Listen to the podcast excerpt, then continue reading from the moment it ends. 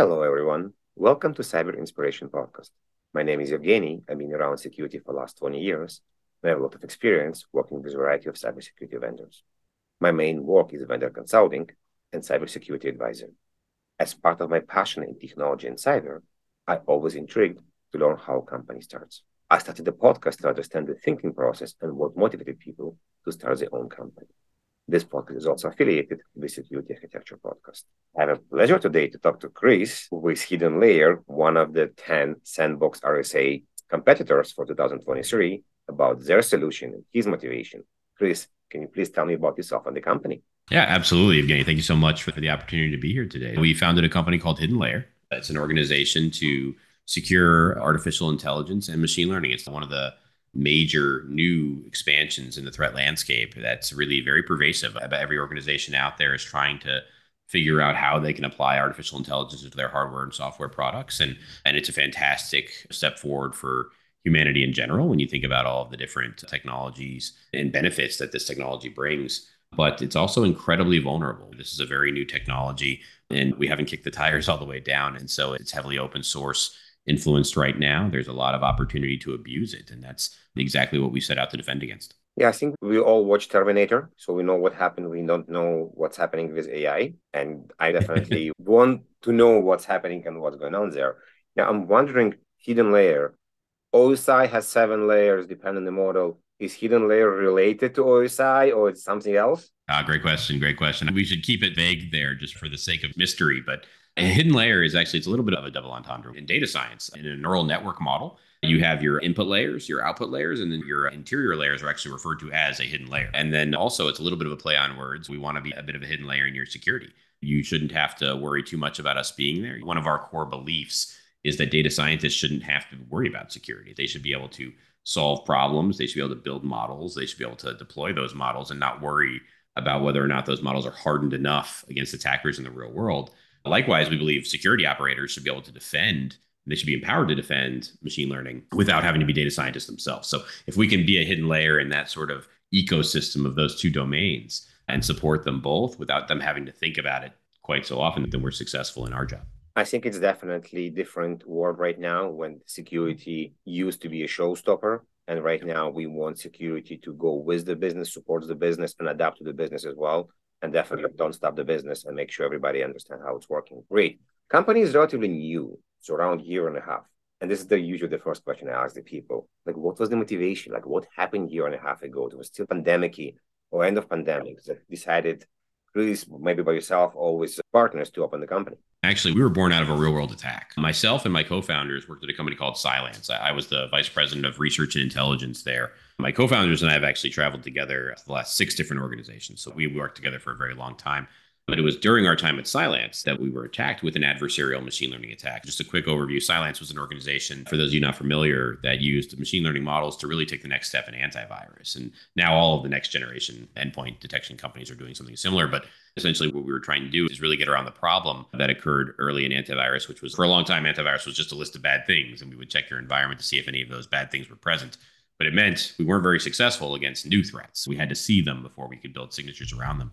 So Cylance building a machine learning model to predict whether something we had never seen before was malicious was a very big jump forward because we could start detecting threats that we had never seen before. And I was there, and it was actually in 2019 when our machine learning model that was used to defend Windows environments was attacked. And this was not a traditional network attack. This was a adversarial machine learning attack where the attacker wanted to start enumerating things about our machine learning model, learn how to abuse it so they could build a universal bypass to be able to attack anybody who was using Cylance Protect as a defense mechanism. It was pretty novel back then. We didn't really know what was going on, but we led the response effort and it was highly consequential. We had to put a lot of resources towards redeploying our model that had been exposed back out there. And, when the dust settled, myself and my co founder said, this is going to be a problem for everybody who's deploying machine learning models into their products. And so we knew we needed to create a, a dedicated cybersecurity solution to defending AI and ML. Here's the interesting part the idea itself is not enough.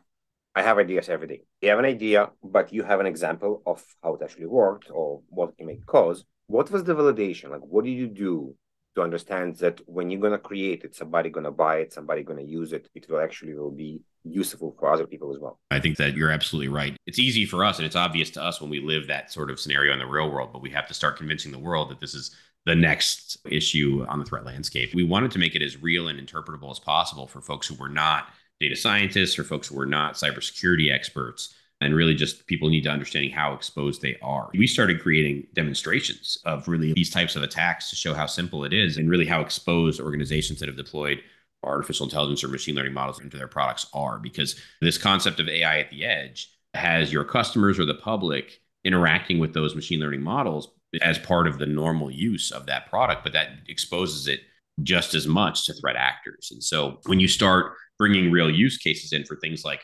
fraud models and how an attacker can bypass a fraud model to create as many fraudulent transactions as they want or somebody who wants to reverse an algorithmic trading model because they want to understand how to make just as much money as some of those hedge funds out there or some of the models in with insurance data with healthcare data. There are so many examples of models that could be such a high level of motivation for an attacker to be able to reverse and abuse. And so when we started really tying those use cases together the rest of the world really started to understand. And that allowed us to go raise some money and build some products. And got us to today because you're right we're relatively young. We founded in march of last year but because we've been working on this idea for a while, we, we, built some solutions relatively quickly. We have two products today, but it's really important that everybody that we're showing them to and discussing this with understands at a very tangible real world use case what does this mean for me? When you were going and showing the product, were you able to find the design partners? Yeah, we had several early on, and that was really helpful because this isn't an attack vector that gets talked a lot about in the public. And that's mostly because regulation hasn't caught up yet but there are certainly some organizations that are feeling these attacks. When we went to organizations with exposed models and said, hey, we have the defense mechanism for this, we found some folks who were very eager to participate with us, and some in the finance world, some in cybersecurity, just like we were, that were experiencing these attacks as well. And we started there, but we wanted to focus on a very universal solution for what we believe is going to be a very universally pervasive problem and really already is. And, and so we took a very unique way in which we wanted to defend these models, very similar to how EDR works on endpoints. We call our solution MLDR for machine learning models. And that allows us to protect sort of in an agnostic way. So we don't really care about the use case, the type of data going into the model. We actually don't want to see any of that. We want to secure the model based on behavioral patterns. And I bring that up because that really makes it a problem for all industry verticals that are deploying machine learning. And what that meant was we just needed early adopters. We just needed folks who wanted to make sure they were securing this. And that could come in the form of a big organization that has put a lot of resources into machine learning or a small organization where, you know, a machine learning model is their only value proposition and it's everything to that organization. We work with some groups that, that have all kinds of different use cases and we were able to find design partners. I wouldn't say easily, but I would say quickly. It was a good opportunity for us to work in many different use cases. And we're very grateful that we had some folks willing to kick the tires on the product when you were going and showing the product and explaining the problems is in back of your mind was to find design partners or it was something that you didn't expect to happen or did you need design partners? We wanted people to care and there are so many different versions of how you could care about that. You could care about it in a way where you wanted to fund it and give us more resources to keep moving forward. You could care because you're exposed and you want to defend yourself. You could care because you wanted it to be a differentiator between you and your competition and be able to tell your customers, like, we're taking steps to secure our machine learning. And we just told the story to anybody who was willing to listen. And then that really started growing some natural partnerships, whether it be design partners or whether it be investors, or now we have many customers. Basically, we wanted to shout this problem and our solution from the rooftops and just see who was interested in it. Looking back at it now, looking back at the last 18 months, it's such an obvious need that when you just think about how much humanity is really accelerating the adoption of machine learning technology right now, just immediately what's next? We're going to need to secure it. We're going to need to empower it with infrastructure. We're going to need to track it and log it. There's so many different sort of associated needs that go alongside it that the conversation is much easier to have today than it is 18 months ago with especially with the explosion of generative AI tools. ChatGPT has just been such a catalyst for folks who are not usually working in AI and ML every day to understand the power associated with adopting these technologies into your products. We're grateful for some of those just big, loud stories that everyone has to confront now because it gets folks to realize, you know, what this means. Isn't this a bit funny? We spoke in the beginning of the recording that security should be the enabler and shouldn't be a showstopper. But if you look back in the history, DNS was created without security. SMTP was created without security. HTTP was created without security. FTP, okay, we're not going to talk about FTP and Telnet, but it's always created with productivity in mind. But the history repeats itself. We have ChatGPT, two months after, we're now thinking about policies and what kind of data we put there. Interesting that we complaining about this stuff, but we're still doing the same problems in a way, creating the same problems. Oh, absolutely. I think it's one of the first things I'd say to a CISO when they're trying to understand what we do and why is look, these patterns are not different. This is the same cycle that you've seen 20 times now in your career of you know we have a new technology we start to monetize it in different ways and then we think later about how it can be abused. And we're seeing that. I think that cycle is getting faster and faster but it still exists in all of its forms. And so you're, you're absolutely right. Whether it's ChatGPT which it's a little bit funny because the gpt models and gpt 3.5 the initial model that is powering GPT has been around for a while, but AI quickly changes from a buzzword to a real tangible technology. And all we had to do was take one of those models and host it on a web server. And now everyone's saying, oh, hey, it's easy to interact with. But wow, this is real. Some organizations like Cylance was a great example where back in 2014, we were using machine learning technology in a real way. But there were so many organizations that were just using that as a buzzword to advance their kind of marketing that the whole world said, yeah, AI, ML, whatever. We know the drill there. So yeah, you're absolutely right. I think it's just a constant pattern of overextending ourselves and then playing catch up. And we're absolutely seeing that with, AI and ML because it's vulnerable in so many different ways. There's data poisoning, there's model inference exposures, there's code level of just the integrity of what's being used to build these models. It's incredibly vulnerable code. We had to build our entire new product around just the actual infrastructure of how these tools are getting deployed. It's all open source, it's all understood by the creators of these tools that it's incredibly vulnerable but capitalism wins in the end. People are saying, okay, hey, that's a tool that I can make some money on. So I'm going to do that. I'm going to figure out what that does to me later. We're trying to close that gap. So tools like yours still not built by machines. They're built by human being. So we're going to talk about human being. You have an idea, you have validation, you have the money. Now you need to hire people. This is the interesting part. Hiring people, it's actually easy. Hiring the right people is the hard part. And I believe, not just from my view, but also with all the people I discussed as part of this podcast, more than 40 already, is culture become important. And many other people in the industry also says, create your culture before you start going forward. So talk to me about the culture in the company and hiring people and how you actually validate that they're gonna work with you, not gonna be a yes person, be able to challenge you, but not too much challenge you and still do what they need to do. I really appreciate the way in which you phrase that because it is so critically important to any organization, but even more so when it's a, an early stage organization like us where you may only have 20 folk and everybody's wearing different hats, by the way. And I'm a firm believer that 90% of your success is going to be dictated by who you bring into that organization. So I think that's just so important. And that's true for a startup like us, but it was true for me beforehand when I was just building teams. And once you bring in the wrong people, there's not a whole lot of execution that you can do to override that. So it's so important. And culture is very important for that. I'm also a firm believer that the more your organization talks about culture, the shittier your culture probably is, right? So it's just sort of you need the right people, you need to have some organic ability to work with each other and to respect each other and to appreciate each other. And so, if there is a theme with our culture, it's education. We love the idea of making sure that you can learn from someone every day, you can teach somebody something every day. There's no bad questions. Everybody on the planet has the ability to teach someone something every day. And so we really believe in never having to do anything by yourself and then really when it comes to people one plus one equals three when it's diverse experiences and backgrounds and the ability to teach each other. And so we focus heavily on that. And when we bring people in we want to know how committed they are to empowering those around them as well as being empowered from those around them. And that usually ends up being a really strong leading indicator into everything else about the culture in terms of their empathy level their willingness to commit to solving a problem together. And there's so many different things you can measure about people or at least attempt to measure about people. But that's one that we have found be really important. Now, I should also qualify all this by saying we're working with a lot of folks we've worked with in the past. So we've had a great opportunity to keep a lot of the best people that we love working with together. The team is the best part about HiddenLayer. That's a no-brainer for me. That's I'm so impressed. I've been able to hire heroes of mine. And so we, we worked together in the past years. But that doesn't remain true when you move into later stages of a company and you have to hire hundreds of people instead of tens. And then it really needs to be about a strong culture and a strong method for understanding how we're going to be able to work together and accomplish things. It's important now. It'll be uh, just as important later, but, but that's one thing that I'm very proud of HiddenLayer is really what we've been able to establish so far. So let's go deeper on this part because you mentioned about hiring people and bringing the company to a bigger stage.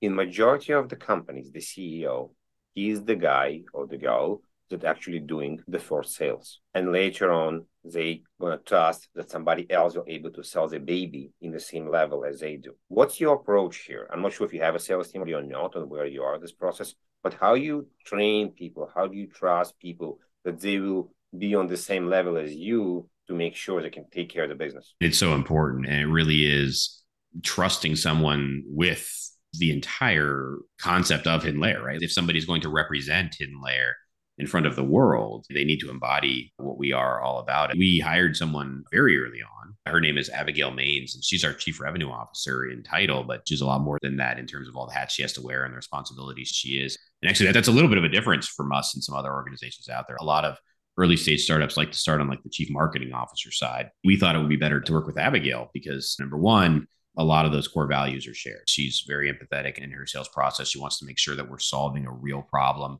for real people who are going to improve their day to day lives when they're using the solution. And we're also going to get their feedback and build that into what we're doing on our roadmap. And so she's really an awesome sort of person to facilitate that relationship in both directions. And again, somebody we worked with in the past, we've been able to understand that. We worked with her at Cylance as well. And so we knew a lot of that ahead of time. But that's a really important way to look at it. And it's even more important in a new category right? Because you're looking at one way to solve a brand new problem. And there's really no expectations on the customer side yet in terms of something to accept with regularity of what they've seen with other vendors. There's a lot of trust. You only get one chance to do this right with customers and with partners. And so it takes the right people, it takes the right message, it takes the right sort of cohesion and belief of how we're approaching this problem. It all comes down to the people. It all comes down to who you bring in to represent you, who you bring in to challenge you, who you bring in to improve all of this. And in this case, Abigail is absolutely the right person. And we feel very strongly about that as a unit, but that's on the sales side. And, and that same question you asked can be pointed at every vertical or every sort of pocket of the company with engineering, with managing the product, with reaching out to customers, all of that. It remains true through everyone who comes to work with us. As a CEO, and you mentioned different divisions, you need to take care of many different tasks. Is there a secret for Chris to stay on top of all the tasks, delegation, prioritization, special tools, AI? It's almost along what we were just talking about, and it's having the right people. Some of it you can't get around it. It's a lot of work. It's a lot of making sure you're exposed to everything that's going on. There's no getting around long hours and a lot of time spent solving these problems that pop up and making sure everybody's pointed at the same thing. But a lot of it has to do with the team around you and can you trust them? Can you delegate to them and know that they're going to consider it in the same ways that you would. And it's not always about just trying to imprint the way that I would approach a problem onto those who can do this otherwise to it. You also need to be just as interested in a unique experience and somebody saying to you, hey, maybe I don't need to solve this the same way you would. Maybe I need to solve this the way that I would. And you need to appreciate that and accept it and think about things like, is there a better way to do it? Because there always is. And it's really about empowering those around you, trusting them, and giving them the autonomy they need to solve this problem, but then also giving them feedback around hey, if it was me and I would have done it this way, this is what I would have done. Let's look at how you did it and then say, you know what, hey, your way was better in this case, or hey, this is why I would have done it differently. And you always want to tie that back to what it means for the entity. So again, the answer is sort of people. It's having the right people to to deal with that, but in both directions, they're learning from them as well and understanding when you hire somebody in an area you're not an expert in, they're going to be better than you at it. And it's not always about forcing them into the mold of what you think that solution should be but it's also about empowering them to own and create how they want to solve those problems too. It's very much a, kind of an open relationship with understanding the goals that you want to accomplish. And it's my job to make sure we're all motivated the same way and we're all looking towards the same end goal. As long as nobody's motivations are different and they want to have a successful HiddenLayer and they want to solve these problems for the customers and all those things, that's the most important thing. And then you can get into the little sort of details beyond that. If you can go back to the beginning of the journey, would you do anything differently? Oh, sure. I'm thinking, you know, that's probably a daily thing, right? What you would do differently. And I think that we're very lucky in that we've had a lot of success early on. A lot of that's timing, a lot of that's being in front of a problem. It's choosing our approach. We could have gone many ways with that. And so I think the big things, like the answer would be no. I think I'm really happy with the way we've gone about this, but there's many little things, many decisions you have to make every day. For example, right now, if we've got 20 folks who want to talk to us today and we've got enough time to talk to maybe half of that, what do you do there? And there's certainly things that I would have said Maybe I should have given more attention to this potential partner over here, or maybe I should have focused less on something that ended up being a dead end.